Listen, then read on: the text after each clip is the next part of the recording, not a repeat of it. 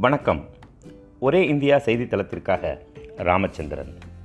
இன்று ஜூன் மூன்றாம் நாள். போராளியாகவே வாழ்ந்த ஜார்ஜ் பெர்னாண்டஸ் அவர்களின் பிறந்த தினம் இன்று.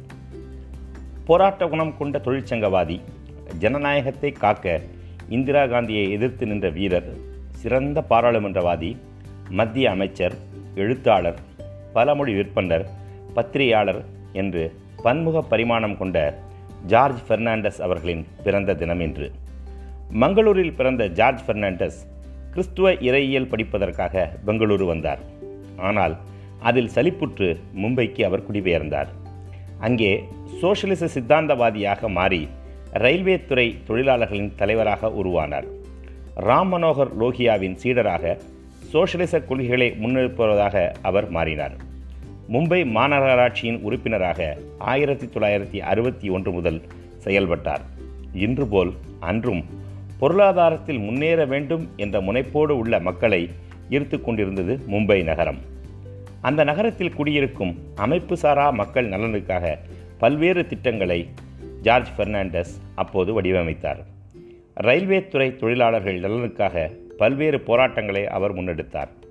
ஆயிரத்தி தொள்ளாயிரத்தி அறுபத்தி ஏழாம் ஆண்டு நடைபெற்ற தேர்தலில் சம்யுக்த சோசியலிச கட்சியின் சார்பாக தெற்கு மும்பை தேர்தலில் போட்டியிட்டு வெற்றி பெற்றார். ஆயிரத்தி தொள்ளாயிரத்தி எழுபத்தி ஐந்தாம் ஆண்டு இந்தியாவில் எல்லா ஜனநாயக முறைகளையும் இல்லாமலாக்கி இந்திரா நெருக்கடி நிலையை பிரகடனம் செய்தார். எல்லா எதிர்க்கட்சி தலைவர்களும் கைது செய்யப்பட்டனர். ஜார்ஜ் பெர்னாண்டஸ் தலைமறைவானார். சர்வாதிகாரத்தை எதிர்த்து ஆயுதம் தாங்கிய புரட்சியை உருவாக்கும் முயற்சியில் அவர் ஈடுபட்டார். பரோடா ரயில் பாலத்தை வெடிவைத்து தகர்க்கும் முயற்சியில் அவர் ஈடுபட்டார். இறுதியில் கொல்கத்தா நகரில் ஜார்ஜ் பெர்னாண்டஸ் கைது செய்யப்பட்டார்.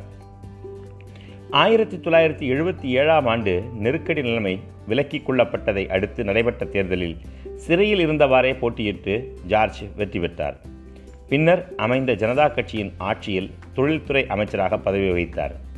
குறுகிய காலத்தில் ஜனதா ஆட்சி கலைய மீண்டும் இந்திரா பிரதமரானார். ஆயிரத்தி தொள்ளாயிரத்தி எண்பத்தி ஒன்பதாம் ஆண்டு தேர்தலில் மீண்டும் வெற்றி பெற்ற ஜார்ஜ் பெர்னாண்டஸ் பிபி சிங் தலைமையில் அமைந்த ஜனதாதள் அரசில் ரயில்வே துறை மந்திரியாக பதவி வகித்தார். அந்த காலகட்டத்தில் தான் புகழ்வாய்ந்த கொங்கன் ரயில்வே திட்டம் தொடங்கப்பட்டது. சமதா கட்சியின் நிறுவனரான ஆயிரத்தி தொள்ளாயிரத்தி தொண்ணூற்றி ஆறாம் ஆண்டு முதல் ஜார்ஜ் பெர்னாண்டஸ் பாரதிய ஜனதா கட்சியுடன் நெருங்கிய உறவில் இருந்தார். வாஜ்பாய் அரசில் அமைச்சராகவும் அவர் பணியாற்றினார். இந்த இந்தியா அணுகுண்டு சோதனை நடத்தியதும் கார்கில் யுத்தத்தில் வெற்றி பெற்றதும் இந்த காலகட்டத்தில்தான். கார்கில் போரில் இறந்த வீரர்களின் உடலை கொண்டு செல்லும் சவப்பெட்டியை வாங்கியதில் ஊழல் செய்தார் என்று காங்கிரஸ் ஆதாரமில்லாத குற்றச்சாட்டை இவர் மீது சுமத்தியது. ஆனால் விசாரணை முடிவில் ஜார்ஜ் பெர்னாண்டஸ் குற்றமற்றவர் என்று நிரூபிக்கப்பட்டார். கொங்கணி துளு ஹிந்தி ஆங்கிலம் தமிழ் மலையாளம் உருது லத்தீன் ஆகிய மொழிகளில் தேர்ச்சி பெற்றவர் ஜார்ஜ் பெர்னாண்டஸ். ஆயிரத்தி தொள்ளாயிரத்தி அறுபத்தி ஏழு முதல் இரண்டாயிரத்தி நான்கு வரை ஒன்பது முறை நாடாளுமன்றத்திற்கு தேர்ந்தெடுக்கப்பட்டவர். உடல் நலம் சரியில்லாமல் இருந்த ஜார்ஜ் பெர்னாண்டஸ் ரெண்டாயிரத்தி பத்தொன்பதாம் ஆண்டு ஜனவரி இருபத்தி ஒன்பதாம் நாள் காலமானார்.